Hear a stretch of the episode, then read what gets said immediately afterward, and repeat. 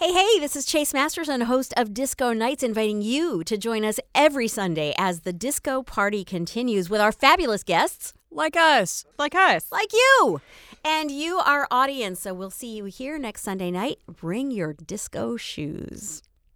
Hey, this is Mark A. Altman, co host of Inglorious Treksperts. And if you're a fan of Battlestar Galactica, and who isn't, check out my new oral history of Battlestar Galactica with Ed Gross, So Say We All. It spans the complete history of Battlestar Galactica from the 1978 series to Ronald Moore's brilliant reinvention and even Galactica 1980. Available from Tor Books wherever books are sold. Hello, this is not Richard Dreyfuss, but that doesn't mean you shouldn't listen to the 430 Movie podcast at 430movie.com.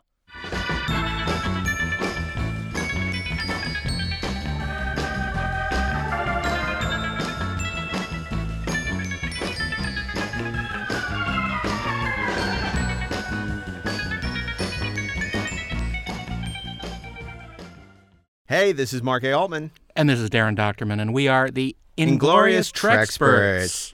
And I'm really excited about today's episode. It's uh, another subject that's near and dear uh, to my heart Star Trek comics, Star Trek comic books, the history, uh, the past, present, and future of uh, Star Trek in the four color world. And uh, I Sounds like fun. we, we, we will have the gold key to it all. Oh, see, I see we what you did unlock there. the, uh, I see. um, I, I want to introduce you before we get too far down the road um, with uh, our guest. Once again, uh, Rob Meyer Burnett is here. Uh, welcome back, Rob. Thank you, Mark. It's good to be here. And uh, and then uh, we're joined by uh, two of uh, the most well-known Star Trek comic book uh, writers who've been um, just doing some amazing work for uh, IDW uh, in various universes. Uh, recently, their uh, newest series, The Q Conflict, came out, in which all four crews unite to deal with the Q Continuum. And uh, they uh, were kind enough to uh, bring us their uh, collection, um, uh, Mirror Broken, which is, uh, you know, we were talking in the Mirror episode how there never was a, uh, Next Mirror. generation. Well, here it is. Here it is. Here it sits. and uh, so it seems like a comic book to me, Commander. So, um, you know, Star Trek has had a, a uh, much like you know we always have these conversations. It's ups and downs, and but you know here here You haven't again- mentioned their names yet. I didn't say Scott and David Tipton. No. oh, hey, ladies. Let, let, let- okay, so well, I, I'm excited to have here with us um, uh, two of the, the most well known, prominent, and, and talented of the uh, Star Trek comic book writers who have been working on a numerous titles for IDW, and uh, that is, in case you haven't guessed already, Scott and David Tipton. How you doing? Thanks for having us. Yeah, Mark. thanks for Welcome. having you. Um, I haven't seen these guys since we did the Long Beach Comic Con like nine zillion years ago. That was a fun panel. That was a fun panel. That was a fun panel, and um, I- it, it's always a great time talking about Star Trek comics because it's sort of what Gene Roddenberry said about the animated show. You know, you can do anything, but then when you start to get into it, you kind of realize That you shouldn't do Yeah. that anything. you shouldn't do anything. That really is the key. and uh, you know uh, it's it's it's absolutely true because um, otherwise you'll end up with uh, a gold key comic. Um, An, ear- an early gold key comic. an early gold key comic. Well, I, let, yeah, let's go back. You know, I like to do these things sort of in a linear fashion, only because a lot of the audience is not necessarily familiar with sort of when we do these deep dives into the history and and uh, you know the history of Star Trek comics goes all the way back to the second season of original Star Trek, Right. when Gold Key got the license. And what's so wonderful about those Gold Key comics, or, or I don't know if wonderful is the right word, is that the artist who was in Italy, Right. You know, never saw it, got a couple of maybe photos for reference. Right. And there's just so many anachronisms that it's like insane. He had no guide for putting it back. None whatsoever. um, you know, they're wearing space backpacks that they got like a big five, you know, uh, with The like shuttle radio bay is apparently a rocket. Yeah, Part there, there, are, there are flames coming out of the cells. Yeah. yeah, yeah, that's right, right. And uh, My favorite bit is that I think the photos of Rand were in black and white, so they thought her beehive was a hat, so it's colored red. oh my goodness. Wow. Yeah. that's awesome. But there is something charming about those comics. Yeah. I mean, there's giant man-eating plants.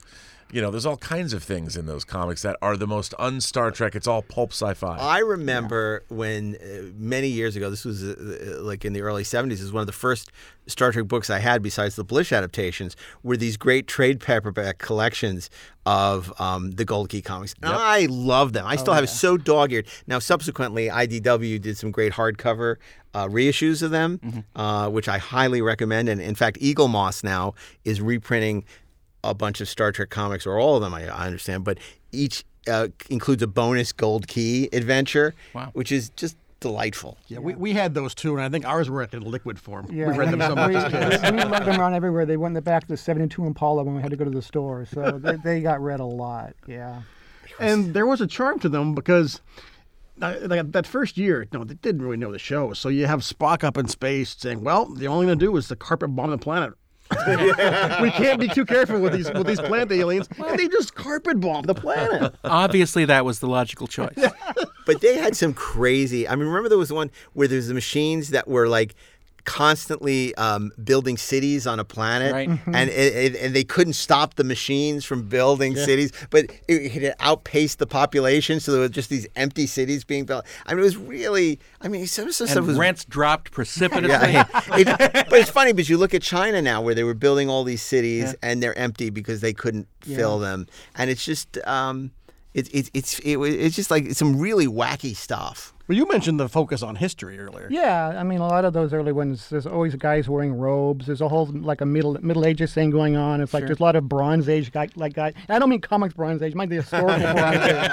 And there's always guy, that and there's also the running theme of the, the they go to a planet and it'd be, oh, this week it's the, the planet of the crystalline people. And the next week it'd be the rock people. I remember. I particularly remember one where it was a planet where they just made robots of historical figures.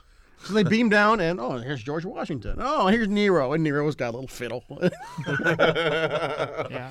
And I, I mean, you know, there was a point at which Len Wein got involved with the um, Gold Key comics, and they got better. yeah, it and- got a lot more like Star Trek at that point. Yeah, yeah, and and and and unfortunately, I didn't understand why adamantium claws were coming out of Spock, but um, it was really, really cool. And um, you know, Doug Drexler has talked on the show about his involvement. You know, uh, when the guys walked in, I love when he tells this story. How the guys who walked into the Federation Trading Post, They they worked across the street from each Right, Gold Key Comics was across the street. They were doing a lot of licensed stuff at the time, and they, they thought they were like the cock of the walk when they walked in. You know what we do? The uh, Star Trek comic, and everyone started laughing. Oh, that hurts. like, oh my god! And they're like, "Why are you laughing?" It's like because it's awful. and he said, "Well, you think you can do better?" And Doug's like, "Yeah." Well, it got better in 1979. It, It did. it, got a lot better. Um, you know, and, and I'm not even going to really talk about the newspaper strips because I, I, I mean, again, IDW did a beautiful hardcover Two. collection That was a nice collection. of those Beautiful. beautiful, uh, newspaper strips, uh, which were uh, published uh, in conjunction with Star Trek: The Motion Picture.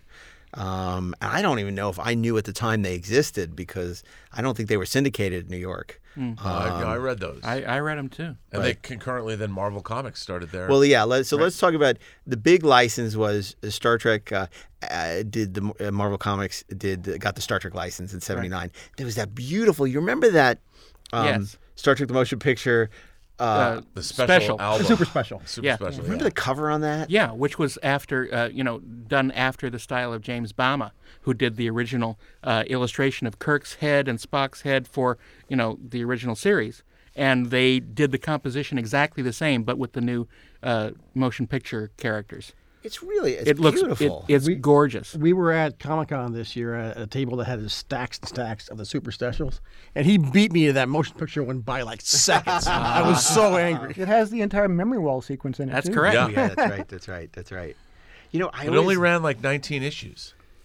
They, Yeah, the Mar- Marvel the run, Marvel yeah. comics the Marvel only run. I want to I want to talk about that, but I will say I always, you know I always loved when we talk about these movie adaptations.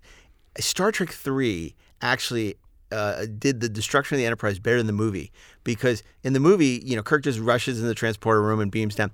In the comic book, Kirk stops and like closes his eyes. like when he's in the transporter, he's like so like I can't believe I'm blowing, I'm killing the Enterprise. Well, wait a And minute. it's it's a much more powerful moment than actually in the movie where it's just so like run and gun. But you're jumping ahead to companies because Yeah, the that's the DC, direct I know. competition. Our favorite. Okay, I just had to mention because I'm sure we won't get back to it. But um, let's talk about Marvel because you may. I think we were together. Uh, this is the beauty of Comic Con, San Diego Comic Con. We're literally sitting at the bar at the Marriott many years ago, um, and Marv Wolfman comes in. And uh, you know, I think we all had known him a little bit, uh, but hadn't really had a long con. So he sits down, we start bullshit. So Rob and I, and I, I'm pretty sure it was you, are like, okay, so here's the thing. You left Marvel to go to DC in the middle of the haunted house in space arc of, uh, of, of and, and, and, and, and, you know, of Star Trek. So how are you going to end it? because, you know, another writer comes on and finishes the haunted house in space. And it was right. The Enterprise encounters the haunted house in space. And, and it's like, you remember what you were going to do? And he's like, I have no fucking idea.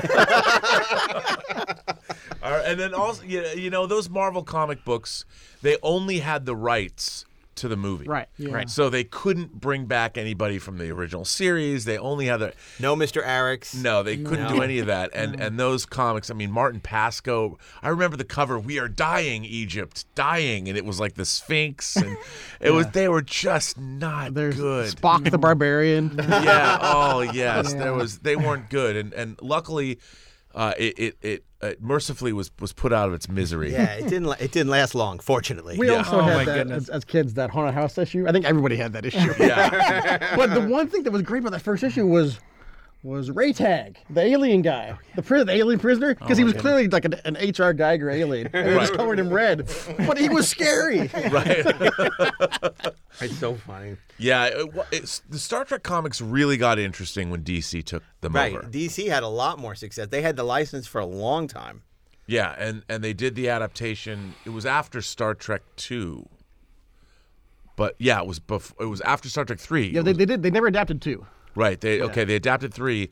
What was really interesting when- Nobody did anything with two because nobody I had any never- expectations after Star Trek Right. One that two would. Yeah. because when DC first took over, it was after Star Trek two, and then they did they had a few issues, and then they did their long Mirror Universe arc that went up to episode like issue episode issue like twelve. And it was a long arc really about long the Mirror the time. Universe. But you know- it started out with there was the Klingons, there was that space station, and then that led into, and they brought that DC comic brought a Klingon, Right. Konom, the character of Konom, onto the bridge. Oh, that's right. So there was a Klingon, and the Native American. all and the- yeah, sudden. yeah, Was uh, it, uh, was Bear Claw? Bear Claw. Oh, and some bear, yeah. and some Bear Claw. So which is a precursor of Chakotay, precursor to Mm-hmm. Worf, all. And you had Mike Barr and Ricardo Villagran and, and Tom Sutton doing the on art, and Mark Mike But you Barr know, was you know what was them. really interesting about that era, and it was much like the challenge that Marvel had with the Star Wars comics. Because between Empire and Jedi, you had no Han Solo, so you basically have you know Lando and Chewie gunning around uh, the Star Wars universe for three years. Um, you know, going to the planet of the Hoojibs while they're spinning their wheels until you get Yeah. Han Solo back.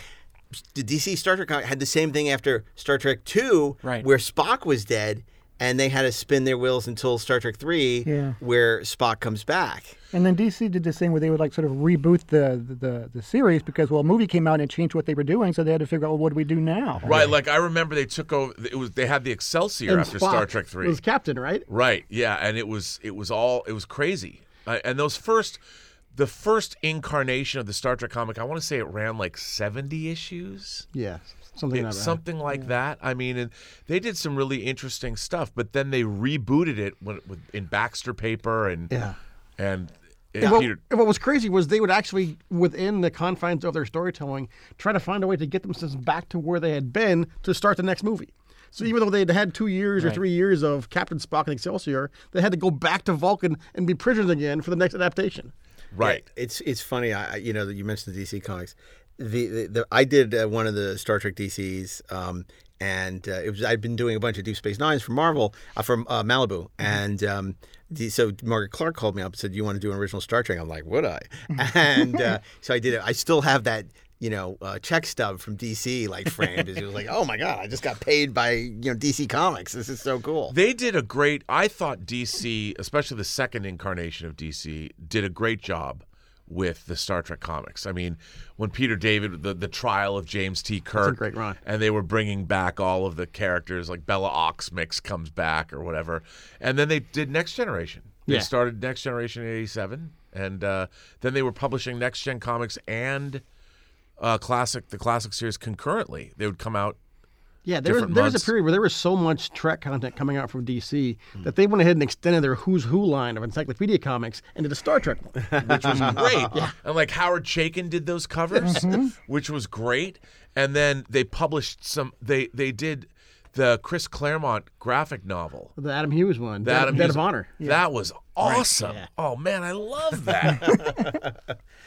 You know, and so you had DC having a lot of success with with the comics, and then you had Malibu got the Deep Space Nine license, and you know, obviously, I'm partial. I thought they did some really good. Marc Paniccia, who's now Marvel, was the editor, did some great work. You know, I know I had an amazing experience doing Terok Nor, uh, which was Deep Space Nine Zero, um, but then they were supposed to get Voyager and they and, and and at the last second they didn't because I remember I was doing a limited series that was going to tee up the Voyager comic and it says you know and it, it leads into it but then they didn't get the Voyager license because I think that was when Marvel was about to buy Malibu uh, and, and so they then did they tried a bunch of stuff that didn't work like early Wait, I got, a, I got a good story for you for that. I was hired because of Star Trek Eternal. I got hired at Paramount to work for their licensing department. And I had to write things like I was hired because they hated their Voyager game that Viacom had made internally. So they needed somebody to tell the the Viacom Interactive people that their Star Trek game was terrible. so that's literally what I was hired to do. And I had to write and then I wrote this impassioned they were going to yank the license from DC because they didn't want Warner Brothers to have the comic license for their property and they were going to give the license to Marvel. And I wrote like this tw- ridiculous, it was not asked for, it was on spec. I wrote a 20 page plea to please not give the license because I love the DC comics. Yeah, and and I wrote this 20 job. page letter of why they shouldn't give the license to Marvel. It was no one heeded it, nobody cared. but I, I, you know, who was I? Like I'm just, you know, I was mouthy. who hated the Voyager game uh, yeah, I was, and I was hired to say that. So I wrote this plea, but that didn't happen. And what happened? Marvel took over, Yeah, so and then what did takes they over, do? And then they do a bunch of really weird, ti like they do early voyages, which is you know set in the Pike. Everybody keeps going back to Pike. And that comic was pretty good, actually. The Pike that comic. was the more interesting one because the, the, that at least was interesting and at the time was sort of unplumbed and there was some cool artwork and it, it and they embraced the retro of it all. Mm-hmm. So it was that look of you know 60s Yeah. kind of look which it should have But had. they also did the big crossover. Oh God, was that the first of X? It was X Men uh-huh. meets Star Trek. So that was the first of. Was this post Alien versus Predator or? no, it, it No. predated that. Yeah, predated. Jesus. And then Michael Jan Friedman wrote a novel, an X Men novel, a Star Trek X Men crossover novel. I mean, so this was the beginning of like the cross, the the, the Yeah. cross pollination of universes. And they did two. They did one with the original series and one with Next Gen. Mm. Great. Yeah, those are. Yeah. we, we don't talk about those. But now look what around the office. IDW IDW's crossed Star Trek over with Planet of the Apes, with Green Lantern, with Legion of Superheroes. Might have involved in some of those. Doctor Who. That, that might have been us. Yeah. Um, we, we, zombies. We did zombies. well, so did the show. So. that was what we said. That's what we told them actually. Um. So yeah, what what else did Marvel? Because Marvel like They they made a Academy. big deal that they were rolling out like multiple titles, right? They did Starfleet Academy, they did Early Voyages, they did they were doing Next Gen, but most of the stuff was real garbage. If I Well, remember. and the biggest problem, like I, uh, the uh, the Captain Pike series, stories were really good. Scripts Yeah. were great, and the art was good for the time. But it's a very '90s looking comic, Right. And it kind of goes against this, the feel of, uh, that Pike should have, where it should look more. It had that 90s style. It's super that- '90s. Yeah. Look and they Gold made they made all their Star Trek comics look like Marvel comics. Yeah. Swashbuckling. yes. Oh yeah, everybody was very Superheroic. muscly and, and Also, yeah. because I think part of the reason Marvel bought Malibu was to get their hands on Malibu had this revolutionary coloring system, computerized coloring. So the coloring on these Trek books, now that Marvel had this great color system, was super bright and vibrant and just too shiny. Mm-hmm. So they just didn't really fit the feel that well. well, that's interesting. And that was a short lived stint. Yeah. Marvel did not last long. A couple years, maybe three or mm, four. maybe three or four, and then Yeah. Wildstorm had it for even less time. I Right, think. and that was the right. next franchise, the next company. Jim Lee's Wildstorm got that. And this was like what the '90s when like everyone was launching these comic book companies like Techno Comics and Big Comics, and Broadway. you go to Comic Con and the floor was just dominated by all these people who were spending like Leonard hundreds Nimoy of got thousands. into the of dollars. comic business. Yeah, he Sure did the did. Primortals, and Shatner did Tech, War, and every everyone was getting the comics. It was what uh, you know podcasts are now. it was it was like everybody's like, oh, I'm going to do this as an incubator to do my big movie and my big TV show, and and and it never happened. They all failed. and they all failed. Jim Shooter kept failing repeatedly. Now, Wildstorm, what did they do for for for Trek? I'm trying to remember. yeah, I remember they got the franchise. Voyager. I think it was Voyager, Yeah, right? there's some Voyagers. feel like it was Wildstorm one, Voyager. Yeah, that, that's about what. And then they did about they the do an hype when it anime Star Trek? So that was Tokyo Pop. Oh, Yeah. okay. okay. Yeah. Okay. which are great. Those are I pretty- love I those love are good. those. You know, Yeah. they're, I mean, they're not. I should say not great. They're fun. You know, like Star Trek 09. yeah, right. That's right. I'm trying to fun remember for what me. I, I feel like they did something else, but maybe you know it's like none of us. There's no IMDb here. There's no Wikipedia, Memory Alpha, no Electronic Frontier. We we do this off the top of our head. Nobody's looking at notes.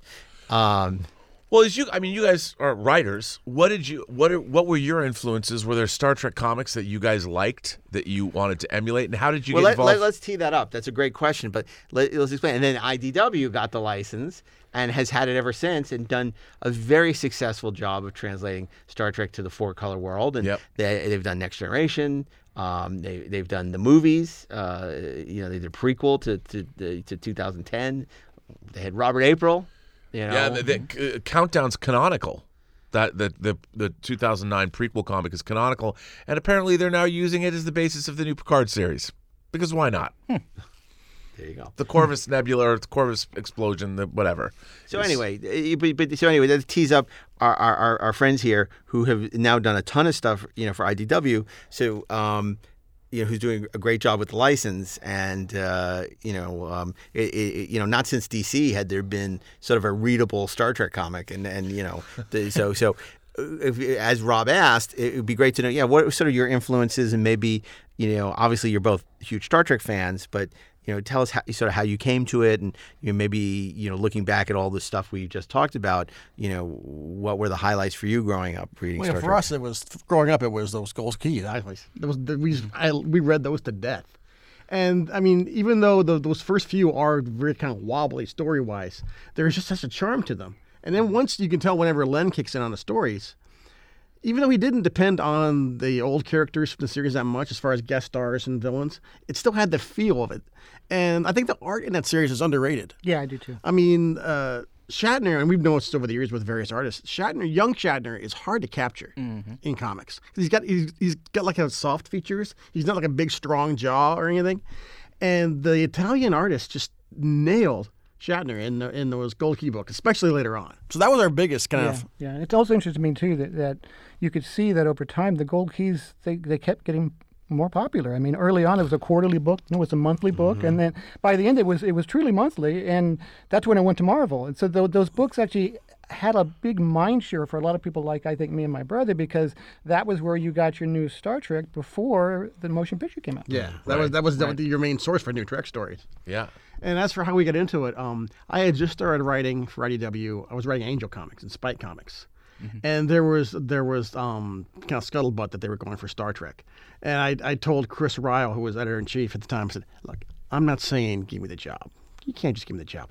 Open the door a little. Just let me pitch CBS, and I'll I'll get I'll get myself in there." And so I pitched them on a Klingon series uh, basically doing Rashomon with the Klingons, where we, we look at all the classic episodes from the Klingon perspective, and that was our first book, Blood Will Tell. And then as we, we the pitch got got um, accepted, and then I realized, okay, I'm going to be calling up my brother every day with questions and advice on this thing. Why don't you come in and write it with me on this first one? And if you like it, we'll keep doing it. And if you don't like it, don't worry about it. And that's been ten years. No, I guess I liked it. And I mean, you've gone on and done such interesting things, but I, I got to imagine, as you know, original recipe fans, um, and and you know, people who've loved this for years, that having the chance to work with Harlan on the alternate version, I guess, alternate world version of City on the Edge of Forever, um, what must have been a true highlight. It was crazy. It was an interesting experience. uh, I mean, Harlan was actually great with us. Uh, you know, we we knew what Harlan was like. Yeah. Scott had met him before I had. I because I, my my my own a comic shop here in in L.A. and we had already ra- we already sold a big chunk of his comic collection. So I'd gotten to meet him a couple times. I'd been I'd been to to the the Aztec Temple on Mars, and I, I I knew what Harlan was like. And you know, there's a certain trepidation because Harlan was Harlan. He was legendary. And the the biggest secret about Harlan that I can tell now that he's gone is he was such a sweet guy. Yeah. And he didn't want He didn't want people to he know. He didn't want anyone to know.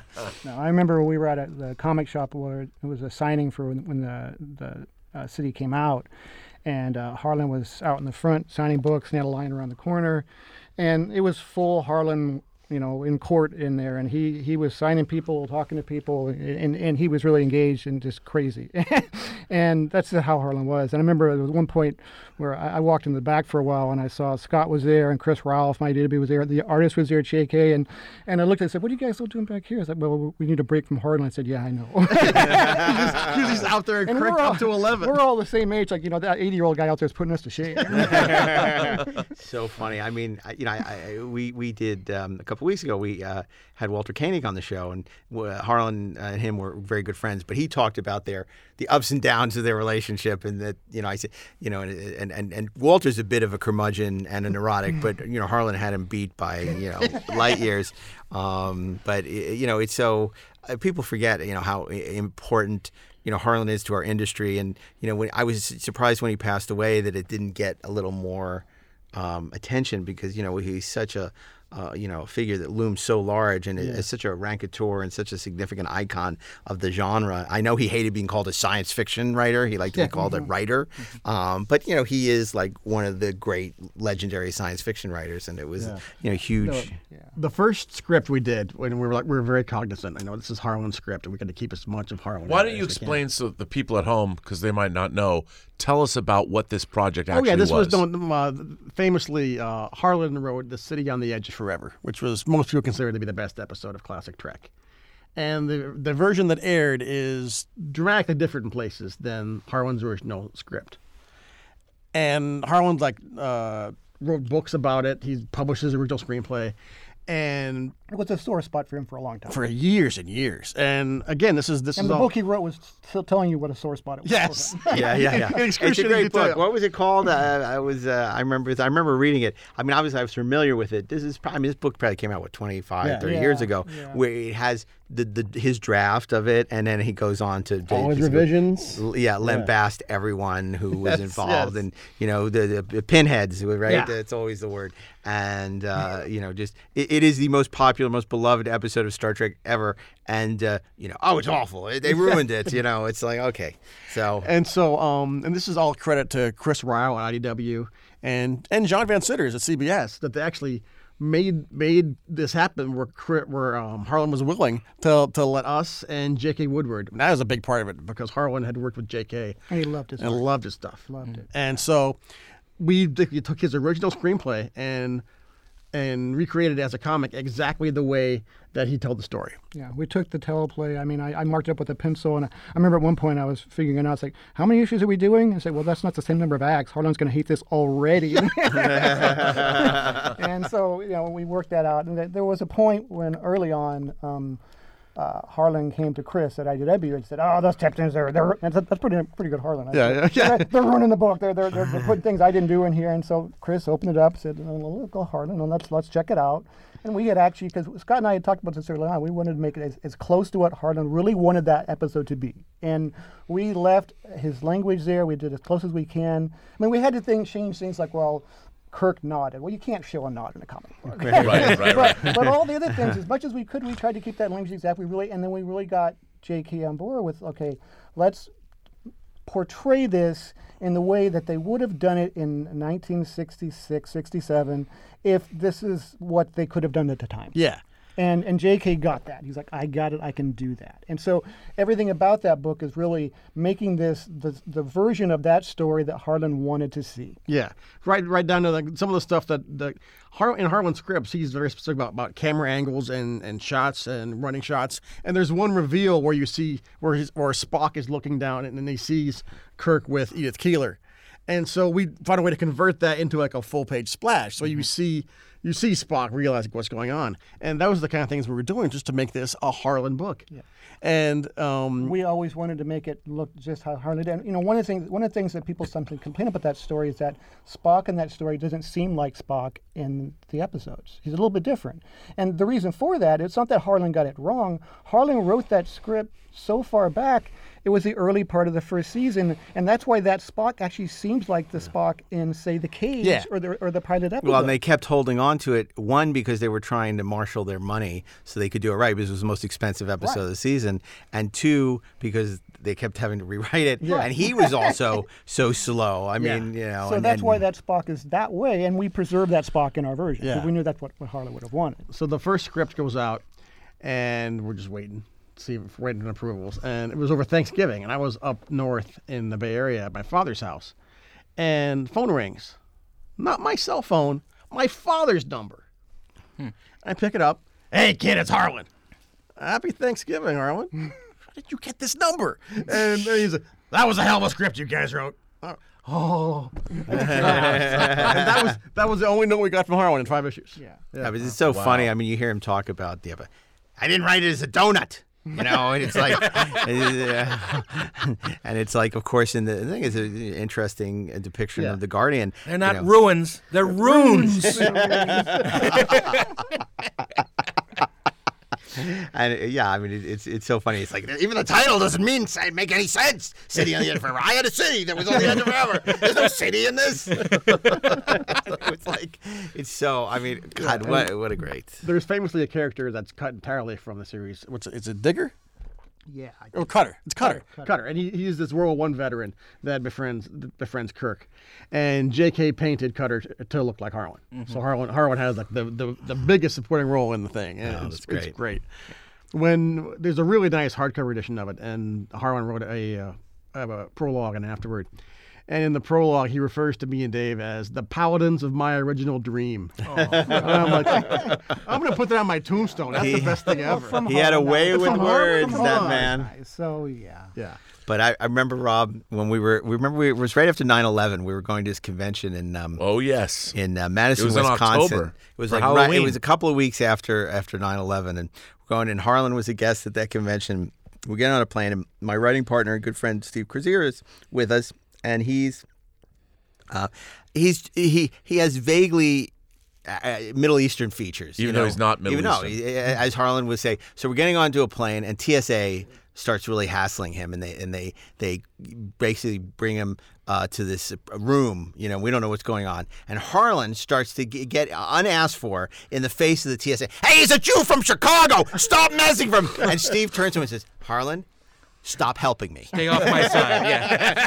Yeah. you know, he's like he thought he was going to get carted off and everything. The more Harlan helped, the worse it got oh for Oh, My Steve. goodness. well, my the only Harlan story that I have is that on that same trip, we both went in. There was a used bookstore in the airport. Where did we land? Milwaukee, I think we landed. It was somewhere close to Yeah, Madison. Man, it was close, and I went in there, and I I ended up buying a Roald Dahl book called Switch Bitch, which was three stories, I think, and and I I didn't know Harlan was in the bookstore, and I walk up to pay for my book, and he comes behind me, like taps me, he goes, "Let me see what you're buying." you know, and I, I showed him the book, and he's like, wow, "It's impressive." You know, because it was like a copy from the '60s. It was a nice, and then I think his estimation of me went up. so Uh, I think his estimation of me went down. Um, this is before we did the book. Uh, whenever I was house and we were getting his comics to, to take to, to, to be sold, and so we are going to go to go through his comic book vault, which is legendary. Yeah, It's like it's like Uncle Scrooge money bin. but afterwards we're out, and as we're leaving, I said, "Oh, by the way, Harlan, um, I just got the job, to, the assignment to write the uh, official Star Trek Doctor Who crossover." And we were walking, and he stops in his tracks. And he looks at me and goes, "You poor dumb bastard." Oh my God. Repent. Harlequin said the Ticktockman. oh, that's so funny. So how do you guys? I mean, what's your process when you? I mean, you've been at IDW for ten years now, writing these stories. How do you go about pitching new ideas to IDW? How does that work? It's kind of a mix. Sometimes we'll have stuff we want to suggest, and a lot of the time they come to us and say, "Do you have any ideas on this?" Like the best one of that would be for for a Star Trek Planet of the Apes, the Primate Directive. Yeah. Which is still my favorite title we ever had. But that's, yeah, that's the title I told them the first time. No, we're never going to call it that. And then later I said, all right, maybe we'll use that. After it's all. the old. This is the bad version. And it's like, yeah, it, it's, it's a little bit of both. I mean, in in the Planet of the Apes one, I think they came to us twice. They came to us the first time, and we couldn't quite crack the nut. I was like, I couldn't figure it out. And even more, I think sometimes than Scott, my threshold with crossovers is they really have to have some kind of a story hook that means something. It can't just be a crossover for the sake of it. And we mean really- like X Men meets the Star Trek? and we couldn't really figure out the Ape one the first time. I just I, I just don't get it. And and I think they shopped it to some other people. No, no, I think it, it was a full year, and it went around to lots of other people for the, to, to, to, to try for it, and no one else could do it. I think I went to John Byrne, I know, and well, Byrne- he just said no. no, no. well, Byrne, I think I think Byrne had specific Oh, ideas. yeah, he wanted right. he didn't want he didn't want to have Taylor, and he, he just want to have just Dr. Zaius. And uh, they're like, yeah, no. But it was a full year, and they came back to us and said, "Got any more ideas on that, that Star Trek Apes thing?" and on that one, finally, Yeah, we had cracked a- it. Had another three-hour phone meeting Yeah. between the two of us, and uh, that's where I think I finally came up with the idea of like, well, what if it hooks into the the famous unexplained part of Planet of the Apes? How do the apes get back in time? How do they go backwards in time in Taylor's spaceship? And I said, what if what if the Star Trek guys left a tricorder behind? And what if that that that sets up that that that that that that change between the first movie and, and the third movie? Yeah. And I, at, at first I thought, ah, all right, I think that might be a good story. and so we, we we- because they were very it had to have Charlton Heston. They wanted they wanted Taylor in there, mm-hmm. and you know Taylor's time on on Earth in those movies is pretty well plotted out. Yeah, yeah. There's only like this tiny bit between Planet Movies, and yeah. Beneath, And Beneath, where you can do it. And so that and that was where we we could also crack the nut of how did they get back to the 70s Earth in an old spaceship. And and you would assume that a lot of that time is spent banging Linda Harris. I would think so. you gotta work that in, right? And so we we, No, we that was picked- that was Darryl Zanuck. yeah. All right. Now, did you guys were you beholden to Fox and CBS? and the and the Taylor estate. Oh, Wow. We had we had, we had three approvals on that one. yeah, they, So they we wanted either to see from the Heston likeness. Estate Heston, or Heston Yeah, or, the- the- the Heston- or, or, or, yeah. uh, And the or, or Taylor Pierre estate. Boulle Yeah, the, the, or, the uh, Heston estate. I'm sorry. and the only note we ever got back from the Heston estate, do you remember what it was? Was it about the depiction or something else? No, he make loves guns. make his thighs a meteor. oh, That wasn't for us. That was for. All right, that's for the artist. that's, wow. that's yeah. really funny. But yeah, that was that was Fox had notes, and ironically, we got more notes on the ape stuff from CBS than we did we from did. Fox because our guy JVC knows his apes. Yeah. That's funny. Um, but yeah, so that that was how that worked. And uh, for Star Trek, Doctor Who was very similar, where they just came to us and said, "We wanted to cross these over. Give us an idea." Yeah, and we went around on that a while, and I think finally you and I came up with the idea that well, there's the Borg and there's the Cybermen, and there's something interesting there. Yeah. and and that was that's the kind of thing I, I think that, that that can make a crossover work for us. If it's just a crossover for the sake of it, I have a really hard time. But then I know you do too. Yeah. So yeah, I think that that's that kind of a hook is important to, to make those stories work. And then, then there's stuff like where it's just stuff that we want to do, like the the most recent next gen series, Terra Incognita. It it it it, uh, feeds off from our Mirror series, but it's also we just want to tell good next gen stories, and we want to do it. Our thing is always we want to make these scripts like episodes. They should be they should be shootable.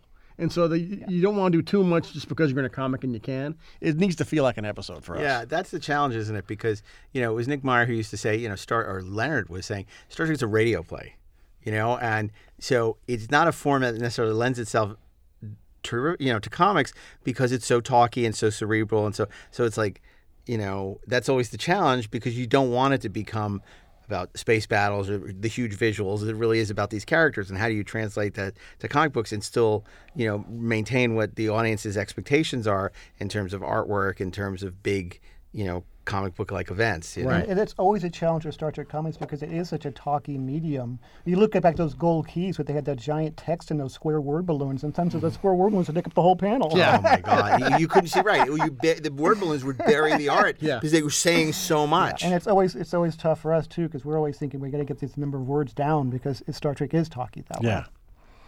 You know who was, who was good about that is besides being lucky enough to work with Harlan, we also got to work with Nicholas Meyer because we adapted his uh, Sherlock Holmes Sigmund Freud novel in the comics, and so he was working with us on that. And with with uh, Harlan, we were protecting every word, and we'd get scripts back from Nick, and he was slashing his own dialogue left and right. and we, and we wanted to sound like Sherlock Holmes. Don't don't don't take so much of it. So because with with with Nicholas Meyer, it's all it's all about speed with the Yeah, cutting. He's, he's very much like with Star Trek too. It's like get that dialogue down short and tight. Yeah. exactly. Yeah. Did you ever have stories that you pitched to CBS that they said no?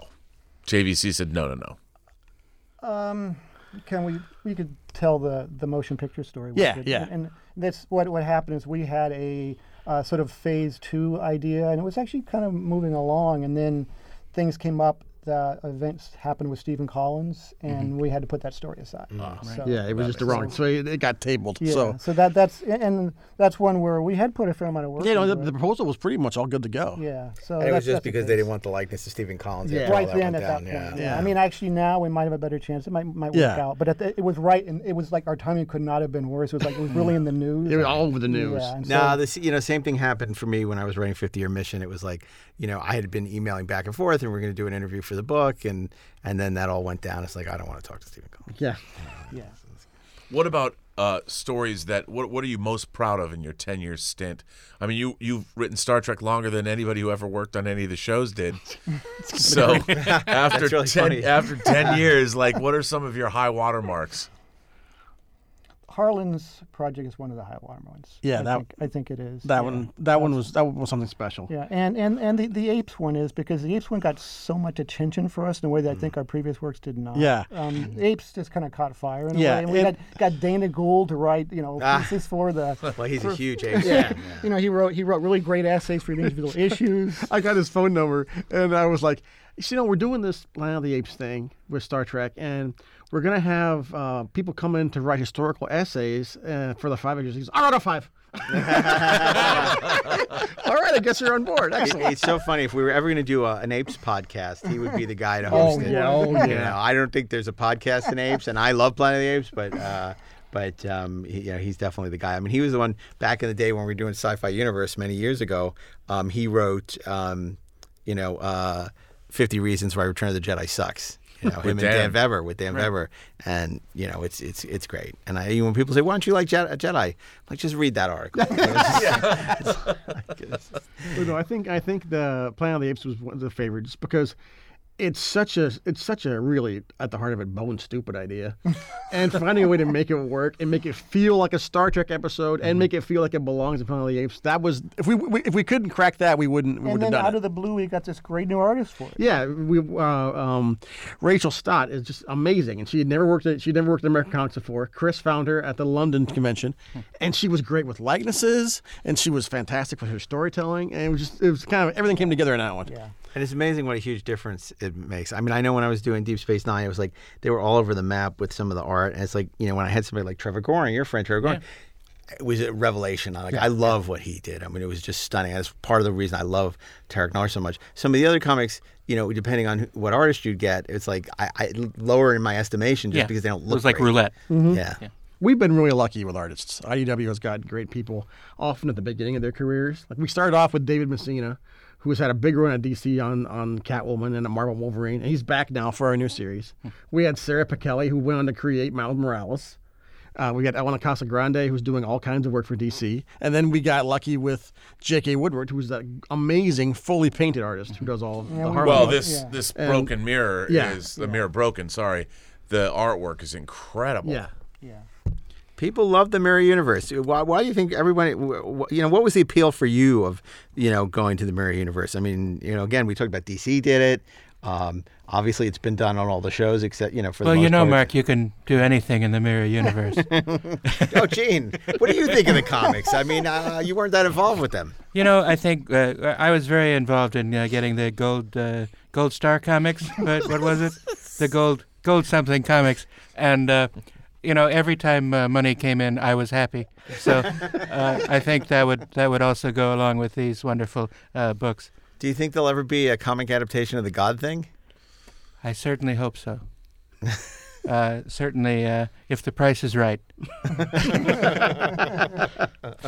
The JFK story. That's what I want to see in comic Oh my form. goodness. Yeah, that would be uh, that would be great to adapt. Actually, I think when we were going to do that Phase Two project, we were talking about taking some of the scripts from Phase Two stories and putting them into it. Yeah. yeah, Yeah, that was. That, that should be done because a lot. I mean, they're very detailed treatments. Yeah, you know. they are. I, I just, you know, I don't know, you know, the, the, how, how it would work in terms of, you know, what the ownership uh, or, or the chain of title is clean enough that they, they they can do it. But that would be really cool. I mean, obviously, Next Gen adapted The Child and did Devil's Due, but it'd be really cool to see some of those Phase Two and definitely the JFK treatment because that's an eighty-page treatment. Yeah. I think I may even mention that many years years ago to Chris. I was like, You know what I would love to see? That Star Trek New Voyages story. Oh yes. Tumba? Visit no, No, visit, I know visit what to a talking- small planet. Visit to a small where the actors Oh, find themselves uh, in the 23rd century on the Enterprise. That wonderful visits to a small planet revisited. Revisited. That would yeah, be from New great. Voyages. Yeah, yeah. Oh my God, that's great. I mean, do, you- do you know that that old collection from the early 70s? It was fan fiction uh, anthology, and the two things that came out of it that are are great with that wonderful story, which is the precursor of Galaxy Quest, where Shatner, Nimoy, and De Kelley find themselves Oh, on yeah, board I've the heard of real that, but I've Enterprise. never read it. It's a wonderful story. I, we all remember it. I go back to it every couple of years to read it. And then a Mind Sifter, which Right. was like a little novella, which was really good in that. Right. But um, but yeah, that would be great to adapt as a comic. Uh, I mean, um, I can just imagine the wonderful artwork like this showing the like behind the scenes at the show. Yeah.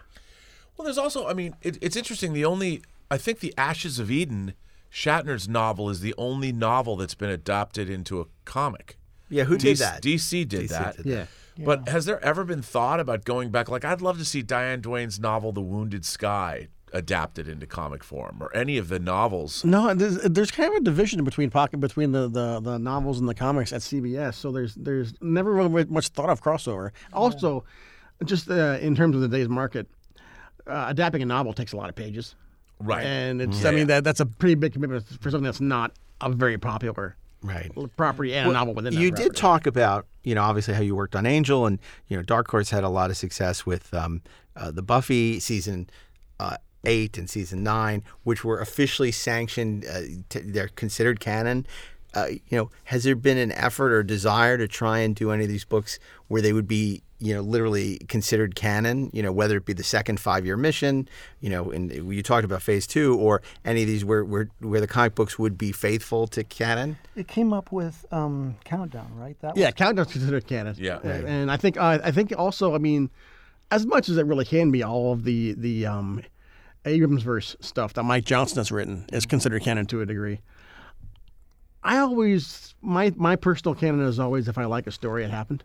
Right. And so I whenever I never want to like uh, really plant my flag in whether something is canon or not Right. because there are stories I love that I know aren't canon, but it means as much to me as any story I saw on television. So that that for me, for me, canon is much more about about a phaser cannon. right. Are there pockets of the Star Trek universe that you haven't been able to visit that you'd like to, or shows that you haven't been able to do that you'd like to? Like, you know, what's sort of on the your Trek bucket list? we one of these days we're going to get a, a big long walk through motion picture era. We want that motion picture between motion picture and, and Trek Two, that, that second five year mission, but in the the motion picture costumes with Yeah. that ship. We're, Yeah. We've been dying to do that for always wanted to do years. that. Yeah. And, and maybe it's a phase two, maybe it's not phase two. Yeah. But I, I have wanted to do. The only time we've gotten to use them was in um, uh, what uh, IDW had a big uh, a big zombie crossover through all of their series, Infestation. Infestation, and we set our our zombie crossover in that period. So we, we had them in those uniforms. And it the- was funny because we thought, you know, this is our chance to slip in these motion picture ones because they're not going to care since it's infestation. So- and, and it worked. it totally worked. That's interesting because you know Christopher Bennett wrote a great novel uh, uh, called Ex Machina that takes place after Next Generation, where they go back to Yonada from for the Not World is after Next Generation. I mean, pardon me, After f- motion through picture. motion picture. Yeah. yeah, where they they for the world is hollow and I've touched the sky, and Yonada reaches its destination. Well, And- after all, McCoy was off studying Fabrini medicine. yeah, correct. Well, they- it's all of that's tied in, and I always thought that was that. What a great era to look at. Yeah, yeah. You so know, that's that's one thing we definitely want want to get to. And I've wanted to do Voyager sometimes too. yeah, yeah. And Void, Voyager hasn't really had any real attention in a long time. and it's been one of the best parts about doing the Q series is we're finally getting to play with the Voyager characters, mm-hmm. which we never have. Yeah. And make them interesting? Okay. oh. oh, did I say that? Oh, wait. I thought we were positive on this podcast. I'm positive. yeah. But otherwise, I mean, Just, oh, hey, hey, what do you think of Discovery, Daren? Yeah. um, all, otherwise, all of our bucket list stuff we've kind of gotten to. I mean, we, we had the Gorn special, We've had a lot of. Gorn. We had the Orion special. We Did you guys do that Gorn hardcover? No, our, No. we did. We did. It was an, an alien spotlight, and we had we had a, it was a, Trek Two era uh, Terrell and Chekov crash landing on a Gorn planet, and then Wow, that's cool. that's really fun. we, we never saw enough of Terrell.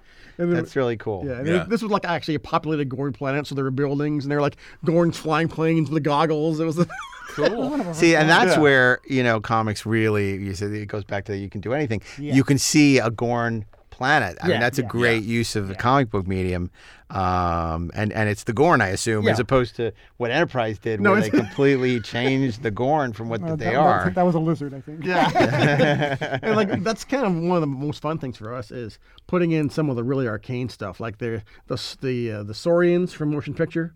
We use them whenever we can. and um, uh, we got the Mio and Neptunian into this into into Mirror Broken. oh, nice. nice. Yeah, that, that in that case was like, well, they're giving me near Neptune, right? Maybe there should be some Neptunian. So, and, and the Neptunians' uh, uh, hired guards are two Mego guards. So they're brown and they're in the Klingon oh, uniform. right. It's just nice. so My funny. goodness. I, I, you know, like we did that, that episode on the the most uh, toys, which was uh, about Star Trek toys, and we had some fun with the Neptunians. An alien,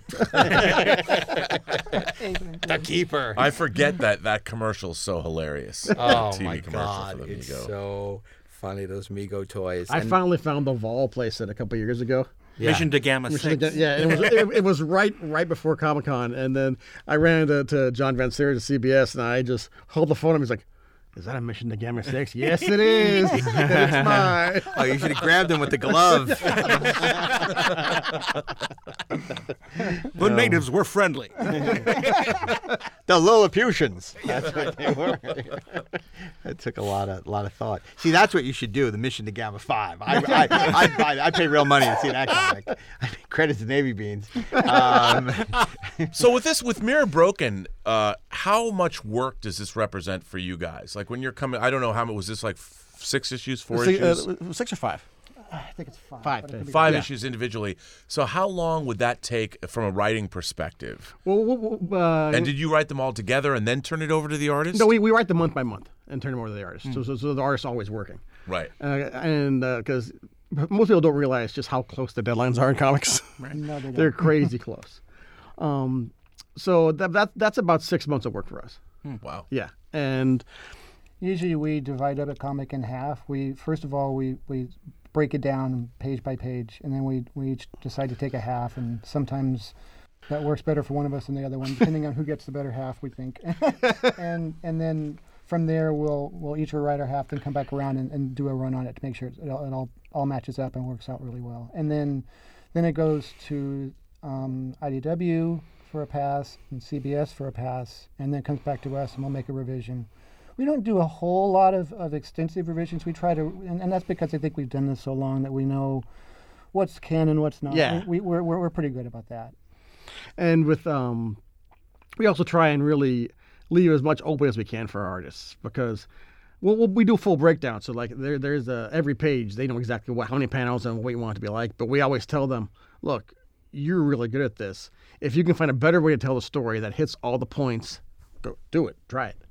And between J.K. Woodward or David Messina and Rachel, they they always bring great things to it. And sometimes, you know, a case like like like this one exactly with Mirror Broken is that J.K. brought a lot to this too because he had worked out with with with, uh, with John Van Citters a whole style guide for Yeah. this new mirror universe. This all came about next before we even got involved. They designed this whole this whole style guide Wow. for next gen um, mirror. So they came to us with all the characters designed already, and said, "Now here." So your artists work with Van Citters Oh to yeah, do yeah. that? Oh yeah. So Wow. This, this is one where uh, both of us were sort of, or all three of us were involved in that way. Yeah, And it was so- a very. That was, that's why this is a particularly interesting project. Yeah, so we got to come up with this one, and we, we saw the designs that J.K. and and JVC had come up with for all the characters, and like, okay, why is he like that? What does that mean? How does Yeah. that? So we got to come in Yeah. with these fully realized was- designs. It was actually sort of fun for us because often that's all on us, and this time we had these these these visual notes and cues from from from J from Yeah. JK already, and then we kind of ran this like, well, how can we spin a story around these designs that he's worked out? like we would never have done what we did with Data in the story if we hadn't gotten the design from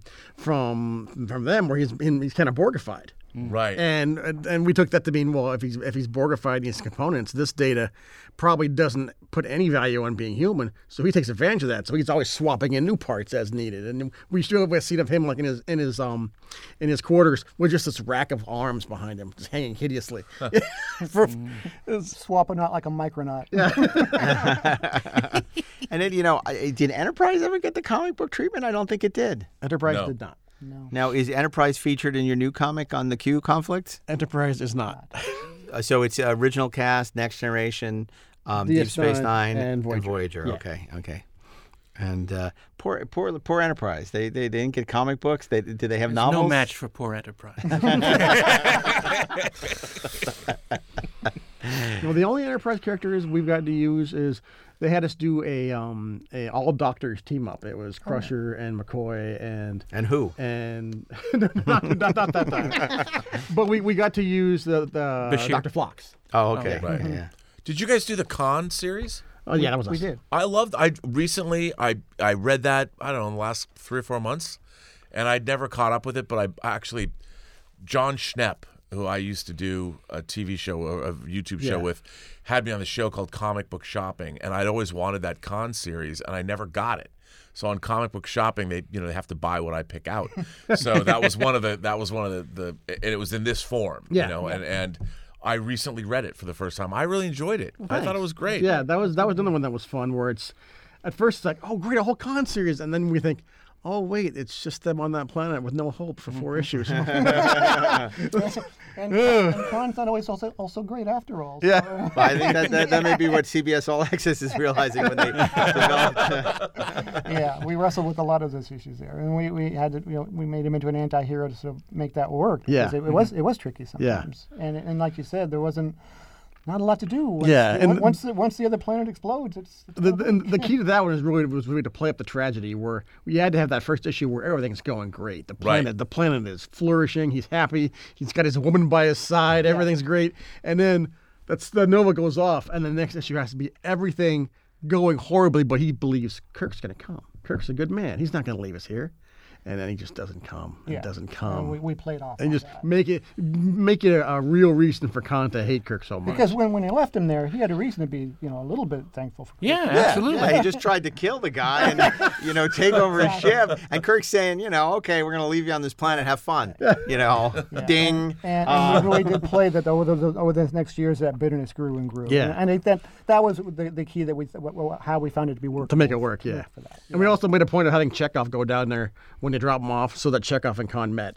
Right, of course. Oh, that's funny. No, it was good. I like that series a lot. Thank See, You know, and you wanted an answer because when we had Walter on the show, he said, "I'm going to ask him how Khan knew you," mm-hmm. and and you never got to ask I that never question. got to ask, and now I have the answer. now you have the answer. Because Now I have the So answer. w- w- if you like it, it's canon. That's our new philosophy, right? So do you do you think that moving forward that the Star Trek license, I mean you've been doing it for a decade, do you see that it's going to continue on and be strong and flourish in the comic market? Oh, I think so. I think so too. Yeah, I, I think mean- I think CBS has found sort of a, a a great spot with it now. Yeah. and and and what, and what they want to do with it, and And CBS trusts IDW so much. Right. Uh, because we haven't even talked about, I mean, alongside all the stuff that we've been doing, uh, I mean, Mike Johnson has, did, did some great work with the Kelvinverse comics for all the movie stuff. and a long run of a, a very long Yeah. run. And there's been other great. John Byrne did some great stuff. Yeah, I was going to ask you about that. It was really because you mentioned how he passed on doing the other thing, but how uh, how great, uh, how clever that is in Yeah. terms of doing. He did the photo Assignment Earth? novel. Well, he's doing these, these like um, Photo he adapted novels. uh, uh, the Oh. Cage, where he took the images and did word balloons. But after he had the success of the Cage, which is my my, my son just loves that, that that John Byrne Cage. But then he started doing original stories. Yeah. where he take uh, frame grabs from all the different episodes and create new ep- episodes with word balloons. I got to visit him in his studio a couple years ago. Chris Ryall Mm-hmm. was heading out there for dinner, and you want to come and have dinner at John Byrne's house? Yes, I do. and he was in the middle of get- really getting that going, and he was showing us all these 3D renderings he'd made of all of the all of the, the Enterprise sets, so that he could then turn them from every angle for backgrounds Right. for all of his these books he went. And he did that for years. It's like Star Trek color forms. it really is like Star In Trek comic- color in forms. because he's a huge Star Trek fan. Oh, That's why he's Yeah. doing it. It's Yeah, not yeah. because he's No, making no, so much no. money. And before that, he did when he was still doing regular comics. He did a really good uh, the the Gary Seven comic. Right. Yep.